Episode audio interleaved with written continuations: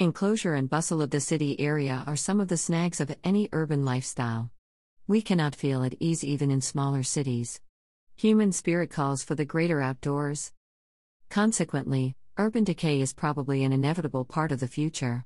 Urban lifestyle deteriorates due to overwhelming influx of people, high pollution levels, and later possible health implications. Never ending hustle to survive contributes to heavy traffic, road rage, and overall hectic pace of life.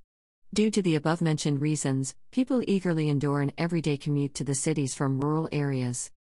Finally, after work, having reached your secluded place over rough ground, embracing the vastness of nature is a withstanding dream of a modern person. Being in the comfort of your summer house next to an ice chest, surrounded by a bloom odors from garden beds is a simple blissful pleasure of life.